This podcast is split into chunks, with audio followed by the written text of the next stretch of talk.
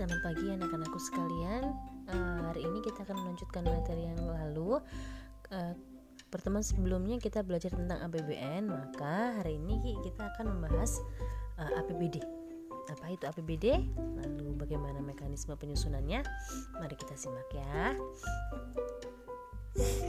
Uh, APBD itu adalah anggaran pendapatan belanja daerah.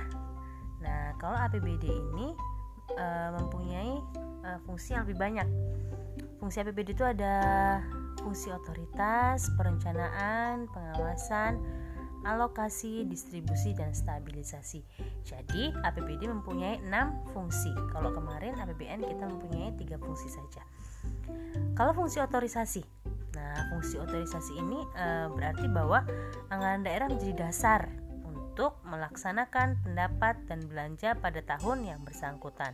Lalu fungsi perencanaan itu menga, e, mengandung arti bahwa e, eh, APBD menjadi pedoman bagi manajemen e, dalam merencanakan suatu kegiatan.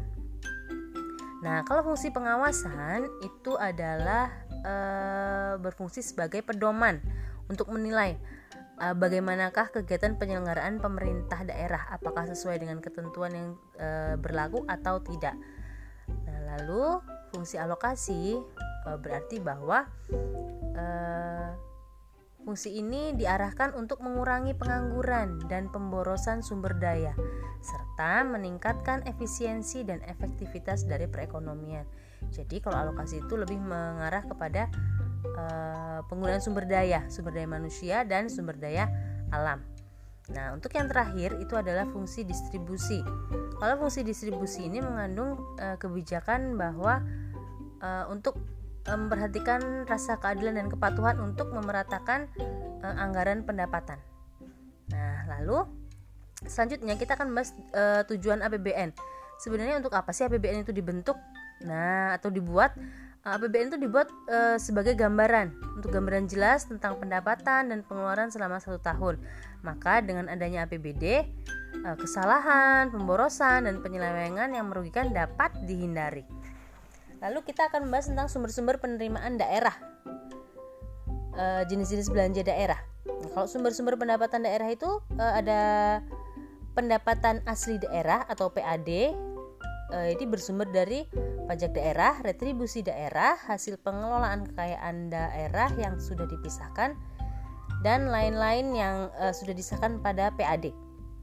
Nah, lain-lain uh, lain-lain dari pendapatan asli daerah ini meliputi apa aja apa aja sih? Uh, jadi kalau PAD ini meliputi tentang penjualan, penjualan kekayaan daerah, lalu ada jasa giro, pendapatan bunga, keuntungan selisih nilai tukar rupiah, ada komisi, ada potongan dan lain-lainnya ya. Lalu eh, yang kedua itu adalah dana perimbangan. Nah, dana perimbangan ini masih dibagi dengan dana bagi hasil, lalu ada dana alokasi khusus dan ada dana alokasi umum. Dan yang terakhir adalah lain-lain pendapatan. Seperti pada eh, APBN, di APBN juga ada itu yang eh, disebut dengan dana alokasi umum dan dana alokasi khusus. Sebenarnya mereka semua e, tujuannya adalah sama untuk menghindari ketimpangan atau ketidakseimbangan antara daerah satu dengan daerah yang lainnya. Nah, lalu kita akan belajar tentang jenis-jenis belanja daerah. Belanja daerah ini ada bermacam-macam. Nah, ada belanja daerah menurut urusan pemerintah itu e, ada dibagi lagi menjadi urusan wajib, urusan pemerintahan, Lalu ada belanja daerah menurut fungsi. Di sini pun uh, digunakan untuk apa saja? Untuk keselarasan, keselarasan dan keterpaduan pengelolaan keuangan, uh, pelayanan umum, ketertiban, ketentraman, gitu ya. Lalu yang selanjutnya adalah belanja daerah menurut organisasi dan program. Nah, kalau klasifikasi belanja menurut ini uh, itu akan disesuaikan dengan urusan pemerintah yang menjadi uh, kewenangan atau uh, wewenangnya si daerah. Jadi untuk apa saja itu akan diserahkan langsung kepada daerahnya, pemerintahan daerah. Lalu yang terakhir adalah belanja daerah menurut kelompok belanja. Itu ada kelompok belanja tidak langsung dan ada kelompok belanja langsung. Kelompok belanja langsung ini eh, merupakan belanja yang dianggarkan terkait secara langsung dengan pelaksanaan program dan kegiatan langsung berkaitan dengan eh, program kegiatannya. Kalau kelompok belanja tidak langsung, ini merupakan belanja yang dianggarkan dan tidak terkait langsung dengan pelanjaan e, pembelanjaan pelaksanaan program. Contohnya itu ada belanja pegawai, bunga, subsidi, hibah, bantuan sosial, belanja bagi hasil, bantuan keuangan, dan belanja tidak terduga. Nah, yang terakhir kita akan belajar mengenai mekanisme penyusunan APBN, eh APBN, APBD. Penyusunan APBD uh, kalau kemarin uh, eh, APBN itu disahkan oleh DPR. Nah, sekarang kita akan belajar di APBD ini bagaimana sih penyusunannya. Jadi, kalau di APBD, uh, eh, penyusunan ini diawali dengan penyampaian kebijakan umum APBD sejalan dengan rencana kerja pemerintah daerah.